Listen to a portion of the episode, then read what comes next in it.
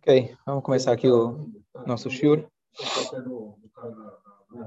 Dedicar aqui para o nosso amigo frequentador da sinagoga, Davi Fingerman, que faleceu hoje. Esteja em bom lugar, se Deus quiser.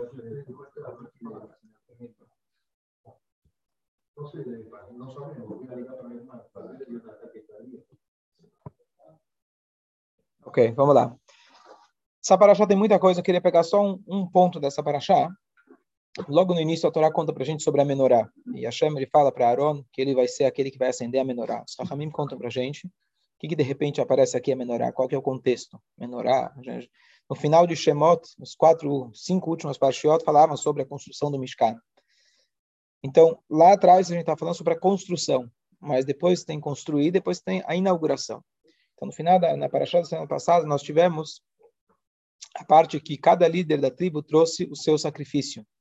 E eles inauguraram o serviço, cada um representando a sua tribo, trazendo sacrifícios, animais, etc. A Torá conta para gente, nossos sábios trazem que Aaron, ele ficou meio que sentido, ele ficou meio para trás.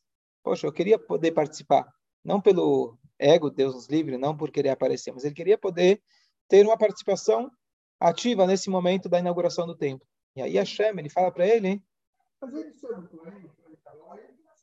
ainda não. Ainda não, ele ia começar depois. Os primeiros sete dias. Boa pergunta. Na verdade, acho que eu vi alguma coisa. Acho boa pergunta. A pergunta, eu acho que ele fez, mas pelos outros, ele não fez por si. Eu acho que foi isso. Eu li alguma coisa. Ele fez pelos outros, mas ele não fez algo por si mesmo. Ele serviu o corbanal dos outros. Eu vou. Boa pergunta. Boa pergunta. Eu tinha, eu vi alguma coisa. Agora não tô, não tô lembrado. Honestamente, não tô lembrado.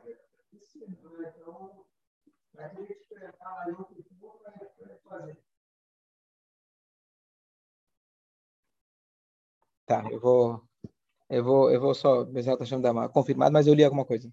Bom, acho, acho que foi ele que fez, mas não era por ele. Fez pelos outros. Ele queria ele poder trazer o seu presente. E aí Hashem falou para ele, Fica tranquilo, a tua, o teu papel vai ser mais elevado do que o papel dos, das, dos líderes das tribos. E você vai ser o responsável por acender a menorá. E aí tem várias coisas em relação a menorá, por isso o nome da paraxá chama Beha Alotcha, quando você acender, quando você, em português, combina muito bem que é acender, também significa elevar. Em Beha Alotcha, Etanerot, quando você acender as velas, Lahalot em hebraico é acender. Então, o português realmente é, no português, coube, foi não, deu certinho a tradução, porque você fala acender de acender uma vela e acender de subir. E a linguagem ele é hadlik normalmente para acender. Aqui a gente fala, a Torá chama berra alotcha, quando você subir. O que, que significa acender? Então, a primeira explicação é que ele tinha que subir numa escadinha para poder acender a vela. Tinha uma escadinha, três degraus embaixo. Mas berrado também significa quando você elevar, quando você acender, no sentido de subir as velas. E a linguagem é que você tem que acender as velas até o ponto que elas consigam ficar acesas por si próprio. O que, que significa isso? Fica segurando lá o pavio até que ela pegue. E a ideia espiritual disso é que às vezes a gente dá uma aula para alguém e a pessoa, no melhor, na melhor das hipóteses, ele sabe, receber, ele sabe repetir a informação. O que é hoje a educação é repetição de informação, certo? Os professores na sala de aula tomam de 10 do Google. Então, o que se faz na escola hoje? Uma boa pergunta. É o que deveria se fazer. Então, o que você precisa é berradotcha, fazer com que o aluno ele possa brilhar por si mesmo. Saber repetir, na melhor das hipóteses, aquilo que você falou, ainda você não conseguiu fazer a sua missão. A sua missão é quando você consegue iluminar a outra pessoa ao ponto que ela consegue brilhar sem depender de você ela consegue ter as suas próprias pernas. Aquela ideia de você dar a vara para ele pescar. Mas o ponto que eu queria é, é, me atentar hoje é que a Torá, logo no terceiro versículo, a Torá fala, Vayasken Aaron, assim fez Aaron, e ele fez como Deus mandou. Ele acendeu as velas, preparou as velas, etc. E a pergunta é, Vayasken Aaron. Claro, se Deus mandou, ele vai fazer. Diz o comentário Urashi, ele fala, olha, vim te contar aqui uma novidade que Arona Cohen, ele não mudou daquilo que Deus mandou para ele. Aí eu pergunto, você acharia diferente?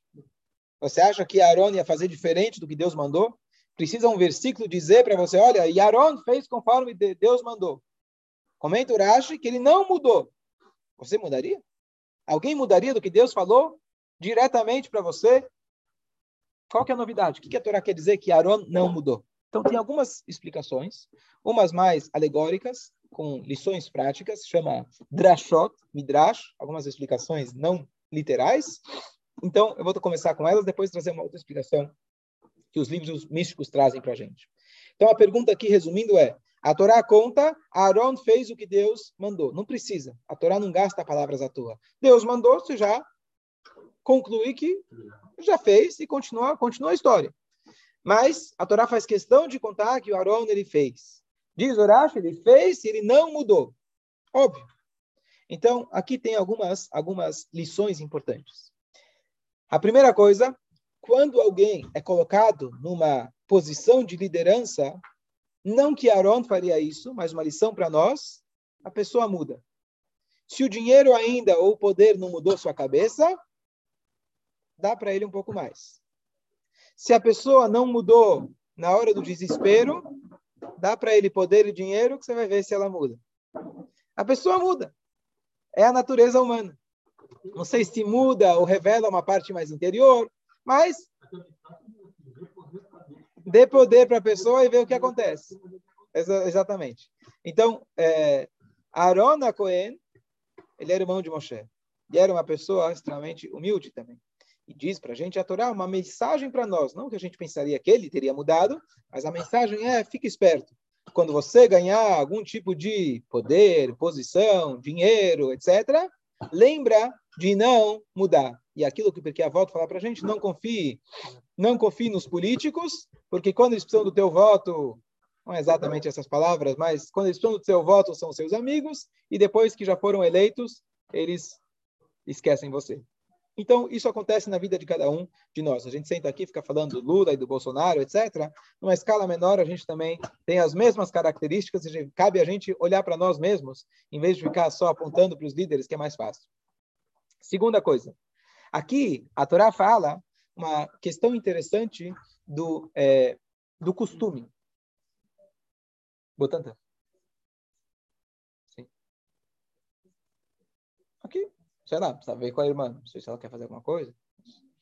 A gente vai rezar aqui. É, então, aqui ele está dando para a gente uma dica em relação à rotina. O que acontece? Quando você começa a fazer uma nova mitzvah, que você nunca fez antes, começou, é legal.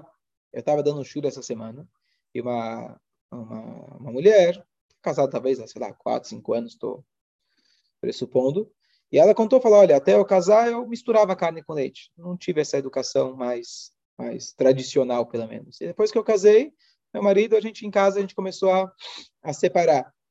E ela comentou, falou, olha, é tão legal, e antes eu vi, eu passava mal antes e agora eu passo muito menos mal. É, é o que ela falou, e ela estava toda empolgada.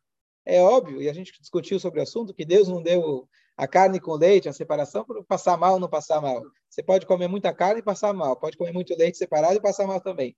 Mas você vê a empolgação de alguém que recém começou a fazer uma mitzvah, você vê a pessoa feliz com isso, você vê, e aí você para e pensa, minha esposa estava comentando, poxa, a gente faz tantas mitzvot, a gente não está tão empolgado assim. Olha que bonito, olha que legal. Mas essa é a natureza. Quando você se acostuma com alguma coisa, já não tem mais graça. Então, a primeira dica é sempre vai crescendo, sempre vai acrescentando, sempre vai aumentando os seus horizontes e você vai ter mais, sempre uma novidade dentro do crescimento espiritual. Mas a segunda coisa é realmente você conseguir fazer sempre a mesma coisa com empolgação. E essa é a dica que a Torá está dando para a gente. Hashem falou para ele: você, você, vai, você vai ser aquela pessoa que sempre vai acender a vela, por muitos anos. Mas Arona Cohen ele não mudou. Todo dia de manhã, quando ele acordava, ele pulava da cama, antes do despertador, fala: Oba, Baruch Hashem, hoje eu fui escolhido por Deus para poder representar o povo de Israel e acender as chamas que iluminam o templo, do templo para fora. Que alegria, que felicidade. E ele não deixava que isso se tornasse uma rotina. Isso significa que ele não mudou. Não que ele não mudou da ordem de Deus. É óbvio, se Deus mandou, claro que ele vai fazer. Ele não mudou ao longo do tempo. Então, a primeira explicação, ele não mudou o seu ego. A segunda, ele não mudou a sua empolgação em poder servir a Shem. É já é uma segunda lição para nós. Uma terceira explicação também de Midrash, que não é literal, mas nós sabemos quantas velas tinham, quantas velas tinham na menorá do Beit HaMikdash. Quantas velas eram? Sete velas. Confunde um pouco, porque em Hanukkah, que a gente está lembrando, as velas que duraram, elas duraram oito dias. Então a gente acende oito mais a vela piloto. Então são nove velas. No templo, essas mesmas velas que duraram oito dias na história de Hanukkah, elas eram sete velas. Três de um lado, três do outro, e a vela central. A Torá fala para gente, El pnei amenorá, logo que a Torá está falando, Vayasken Aron, assim Aron fez, El pnei amenorá el. Ele acendeu as velas conforme a Torá mandou. O que, que a Torá mandou? O que, que Deus mandou? Que as velas dos dois lados, elas tinham, o pavio delas ficavam direcionados para a vela central. Então, dentro daquele copinho onde fica o azeite com o pavio, você pode colocar o pavio mais para um lado ou mais para o outro. Então, eles aproximavam sempre que a direção das velas laterais fossem direcionadas para a vela central. E aqui é, de novo, não é literal, mas qual foi a novidade que, que Aaron fez isso? Qual a dificuldade? Deus falou, coloca nessa posição, vou colocar. Mas essas sete velas também têm o seu representativo espiritual, histórico. Existem aqueles que se chamam Shiva Roim, os sete pastores do povo judeu. Abraham, Isaac, Yaakov, Moshe, Aaron, David. Quem é o outro? Yosef. Yosef. Certo? Então, os mesmos Lushpizim, que são aqueles que visitam a gente espiritualmente em Sukkot. Então, esses são os sete pastores do povo judeu. Temos os três patriarcas, mas se a gente for pegar uma história mais ampla, temos os sete pilares, digamos assim. Então, aquele que era o centro, o centro era Moshe Rabbeinu. Então, Arona Cohen, imagina que você está lá. Ninguém vai saber, você está lá dentro sozinho. Ninguém sabe qual que é a posição que você vai colocar as, os pavios. Ele poderia colocar um pouquinho mais para o lado, para né, Moshe está aqui no meio, mas eu tô, tô pertinho dele, né? Né? Não, não, me deixa assim. No Kodesh. Chamava Kodesh. Kodesh Kodashim é o lugar onde ficava a arca sagrada com as tábuas. Um pouquinho mais para fora, que lá também só entrava o Cohen, mas não era uma vez por ano. Ele entrava lá todos os dias, só entrava um Cohen. Ele falou, poderia pensar, é, ninguém vai ver. Por que eu vou colocar todas as velas direcionadas ao meu irmão Moshe? Ele é o centro. Eu posso dar uma entortadinha. Não, o Aaron da Cohen, ele, obviamente, não que a gente ia supor que o Aaron faria uma coisa dessas, mas novamente uma lição para a gente que quando você tem uma opção de fazer alguma coisa, que entre aspas, ninguém está vendo, e não é uma grande mudança, é só uma, uma pequena mudança assim, você vai acender as velas como Deus mandou, vai ficar um pouquinho mais para o lado, vai puxar um pouquinho a, um negocinho para o meu lado, sardinha para o meu lado.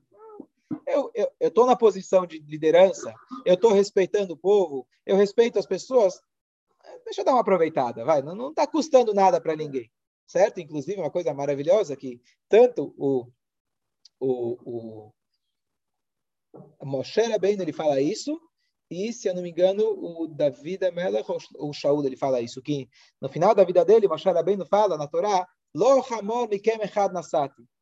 Sequer o, a limusine que veio me buscar para eu poder fazer as conferências era limusine federal, não era do governo, era minha particular e eu paguei a gasolina, apesar que estava caro. Na situação antiga, ele falou, quando eu saí de Midian para ir para o Egito, para salvar o povo, eu fui com a minha própria muda, com o meu burro, não peguei de ninguém.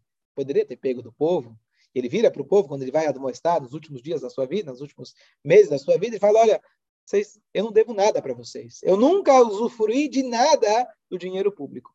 A riqueza dele foi de quando Deus mandou ele talhar as segundas luchot, ele ficou muito rico. Mas nada com o povo. Eu não fiquei, não ganhei um centavo às custas de vocês, pelo contrário, eu paguei do meu bolso para poder fazer, para poder ir lá e salvar vocês.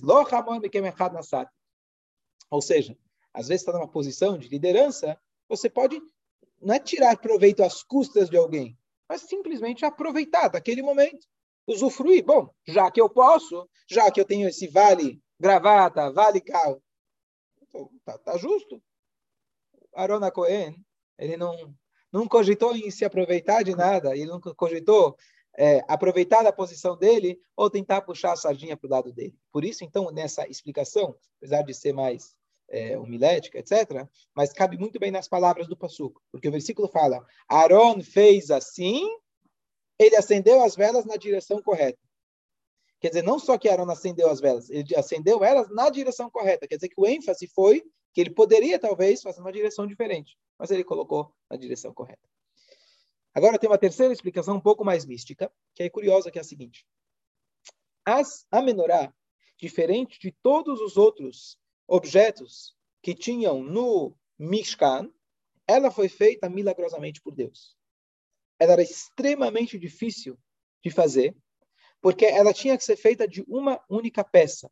Não poderia ser soldada. Uma peça, então imagina que você pega um bloco de ouro e você tem que ir talhando esse ouro e fazer a, a, a menorá. E a menorá, se você vê a menorá na, no desenho que o Rambam coloca, mas você tem vários outros formatos aí, inclusive você pode ver a gente mandou a, a, os horários da Paraxá dessa semana, quem, quem, quem não recebeu ainda, vou mandar ainda hoje. Mas você vê que ela era, tinha vários, era super trabalhada. Em cada uma das hastes você tinha é, copinhos, como se fosse copinhos, é, como se fossem taças, viradas de cabeça para baixo. Super difícil. Está escrito que Moshe não teve dificuldade de fazer.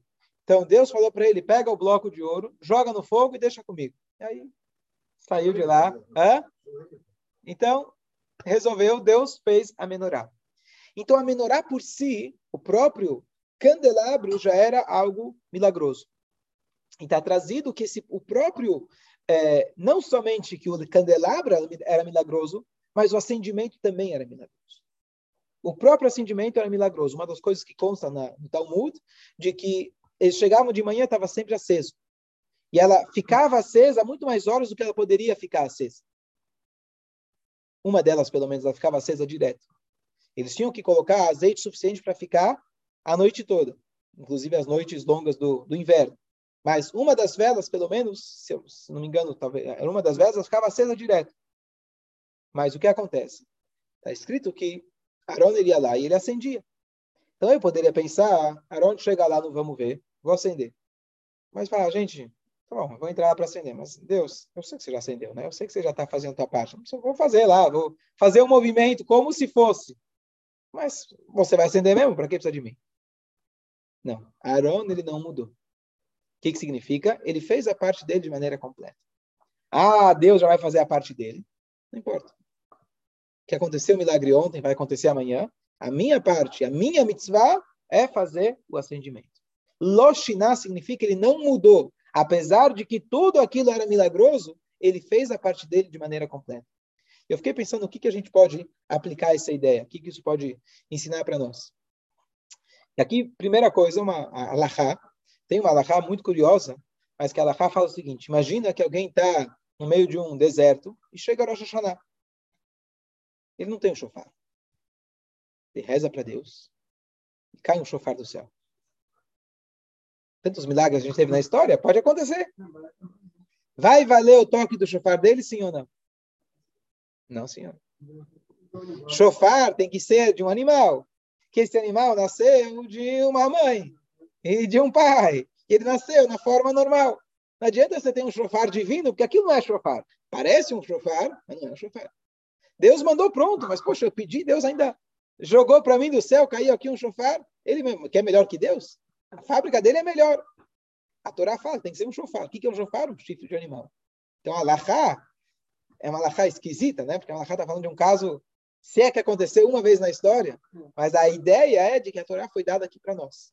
Ah, mas Deus já vai fazer a parte dele. Não, você tem que fazer a sua parte. A Torá foi dada para nós fazermos com as nossas, o nosso conhecimento, com a nossa capacidade. Deus vai fazer a parte dele, problema dele mas eu não posso deixar de fazer a, o meu trabalho, porque Deus vai fazer a parte dele. E aqui vem um conceito muito interessante, trazer mais um paralelo só para é, é, é, esclarecer o, o, assunto melhor. É, quando o povo estava prestes a atravessar o mar, não sabiam que o mar ia abrir. Atrás tinha os egípcios, do lado tinha deserto, não tinha para onde fugir. E aí uns começam a desistir, outros falam vamos se matar, vamos lutar. E tem um grupo lá que fala vamos rezar para Deus que, que faz um judeu quando está entre a espada e o. Qual é a. Não, tem uma. Tem uma entre a espada. É entre. Ah, então não. Então entre a Maguém da Vida e a espada. Entre, entre a. Ó, martelo e a vigorna, tem a versão mais, mais caché. Pedra e espada? Bom, tudo bem. O que, que você faz? Um judeu reza para Deus. Eu não tenho o que fazer, rezo para Deus. E Deus vira para mostrar e fala, vocês vão calar a boca. Calem a boca, para de rezar. Para de rezar? Deus manda parar de rezar? Eu não sei o que fazer, viro para Deus. Por quê? Porque Deus já tinha dito que vocês vão em direção a Har Sinai. Tem um mar no caminho? E vai em frente. Da beira de Israel, Veisal. Agora não é hora de rezar. O que, que, isso simboliza para a gente? Na hora que você tem que agir, você fala, não, Deus, faz por mim. Não, eu fiz tudo até agora, as dez pragas, salvei vocês, para agora você pular na piscina, pular no mar, no caso. Se você não vai pular, não adianta todas as aulas que eu te dei. Você quer que eu faça por você? Então que adiantou tudo? Agora é hora de você agir. Então, às vezes, de, com, uma, com um pretexto religioso, a gente fala, olha, rezei para Deus, eu pedi, etc. Só não fui trabalhar hoje. Mas, mas, também eu trabalhei, mas eu trabalhei, eu trabalhei meio mais ou menos, certo? É feriado, ponte, já foi adiantado, foi atrasado, feriado igual, certo? Enfim, a Parnassá tem que vir. Você tem que fazer a tua parte. Na Parnassá, tudo bem, não precisa se esforçar tanto. Já um dia. Mas nas mitzvot, não, mas Deus já sabe o meu coração, Deus já sabe o que eu estou sentindo. Eu não preciso contar para ele, não preciso ir lá e pedir para ele. Para que eu vou pedir para Deus? É uma coisa que, honestamente, muitas vezes eu penso: para que, que eu vou pedir se ele já sabe o que eu preciso? Ele sabe melhor do que eu preciso do que eu falar para ele. Você tem que fazer a sua parte. Nesse aspecto, a gente tem que criar um relacionamento com Deus como se fosse um outro ser humano. A Shem espera isso da gente. Não a gente delegar e falar: bom, Deus, você já sabe de qualquer jeito? Para que, que eu vou te falar? Não, Deus ele criou essa separação, digamos, a nossa sensação, a gente não enxerga Deus. E ele espera de nós que a gente faça nosso papel de maneira completa. Mais um exemplo na Torá que aparece isso. Lá, algumas semanas atrás, a gente estava a gente estava no Matan Torá, recebemos a Torá, Shavuot, etc. O povo chegou no Midbar Sinai, no, no, Monte Sinai, no dia Rosh Chodesh, no primeiro dia do mês.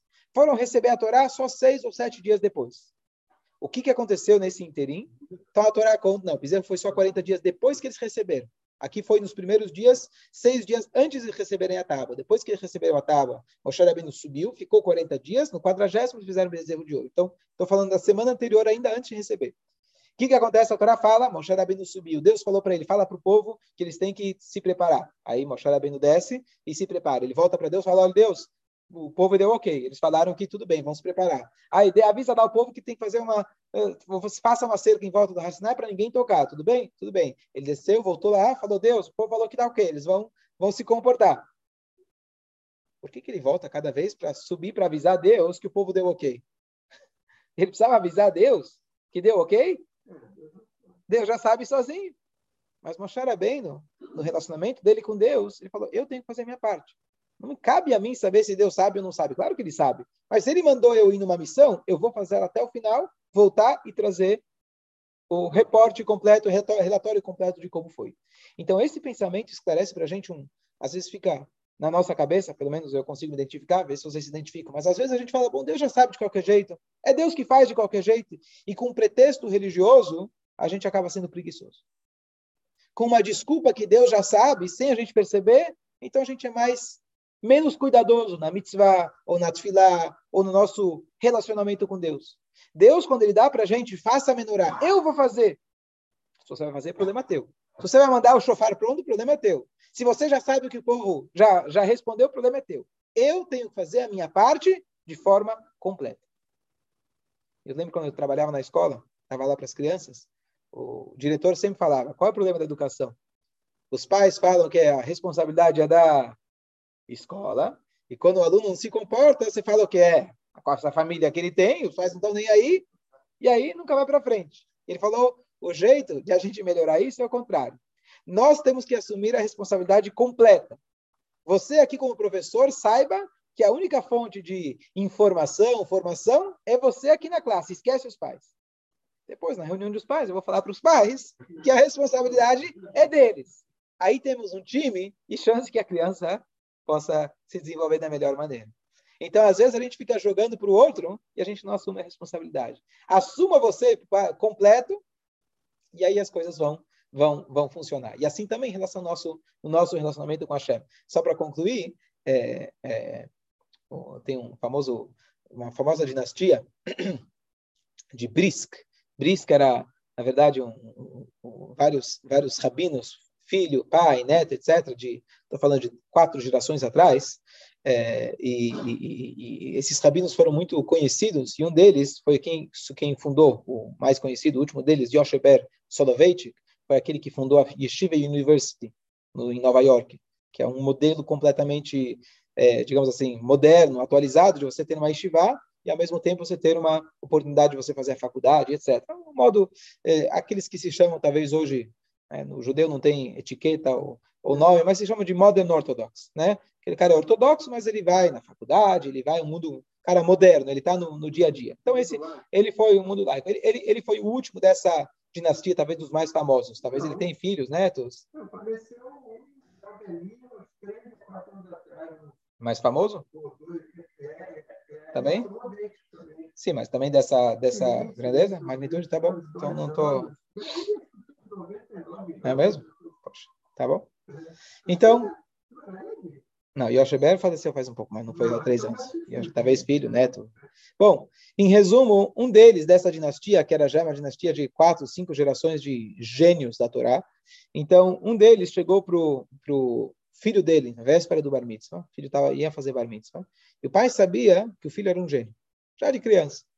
Então, no bar mitzvah dele, não somente que vir as familiares, amigos, iam vir as grandes personalidades e aí ele queria dar uma educação para o filho, né? Não, não deixa, não permite, igual a gente falou de hora, não permita que quando você suba lá no acender o poder, você vai permitir que isso suba na sua cabeça. Ele vira para o filho um, um, dia antes do bar mitzvah e fala: Olha, filho, você sabe que o fulano de tal, o rabino, o chefe, está vindo, né? Sei. Sabe que o outro fulano de tal também está vindo, sei. Estou sabendo. E todas, todas as celebridades da cúpula vêm. Eu só quero te dizer uma coisa: eles não estão vindo por você estão vindo por mim. Só para você saber. O filho, que era muito esperto, falou: pai, mas se é pelo senhor, deveria vir o triplo de pessoas. Ah, não. Isso é por você, isso é por sua culpa. Você vê, você vê só a rapidez do pensamento do gênio pai, gênio filho? Mas qual é a ideia da história quando eu vi? A, a gente está acostumado que os acertos fui eu. Os erros, não, é culpa do tempo, culpa da, do trânsito, culpa do, do outro, a gente delega. O que, que o pai ensinou para o filho? Os acertos não são seus. Os convidados ilustres estão vindo, não leva o crédito para você. Os erros, aqueles que não vieram, esse você, esse você assume. Esse você assume. Então aqui está a nossa parceria com a Hashem. A nossa parceria com a Hashem é, ele coloca você na frente do, do, do, da, da, do, do mar e ele fala, agora anda sozinho. E muitas vezes, nessa hora que a gente tem que assumir a responsabilidade, de repente eu viro religioso. Não, não, Deus, me ajuda. Eu já te ajudei, agora faz. Então, isso acho que tem algumas lições práticas para a gente não permitir que esse, esse pensamento que parece ser muito ortodoxo, religioso, a gente jogar a responsabilidade para Deus e saber que quando temos um problema, eu vou contar para Deus o problema. Eu vou contar para Ele com todas as palavras, mesmo que Ele já sabe. O nosso relacionamento nesse aspecto é distante. Por quê? Porque assim a gente cria um verdadeiro relacionamento. Porque se você falar, Deus já sabe, Deus já fez, etc., não tem um relacionamento. Você deixa tudo para Ele e você não faz nada. Você tem que fazer a sua parte, chamar para si a responsabilidade, criar esse relacionamento saudável de conversar com Deus, explicar para ele teu problema. Chega e fala, já chegou a falar uma vez para Deus? Olha, Deus, queria te contar o que aconteceu hoje. Aí você conta para ele tudo o que aconteceu, igual que tua esposa conta, sabe, com todos os detalhes, etc. Imagina se a gente tivesse um relacionamento desse com Deus. Pudesse realmente ter essa abertura e contar para ele como se fosse que ele não sabe. Por quê? Porque ele se importa. E se ele se importa, ele quer ouvir de você. Pode ser que o pai já sabe o que o filho vai contar da que ele aprendeu na escola, mas ele quer ouvir do filho contando. Deus quer ouvir as nossas palavras. Deus quer ver você acender a menorá. Sim, eu já eu faço o resto. Eu não estou preocupado com isso. Eu quero ver você fazendo a sua parte. Arona Cohen, ele sabia que tudo era divino, mas ele fez a parte dele, Loshina, ele não mudou. Bom dia a todos. Gitchabes.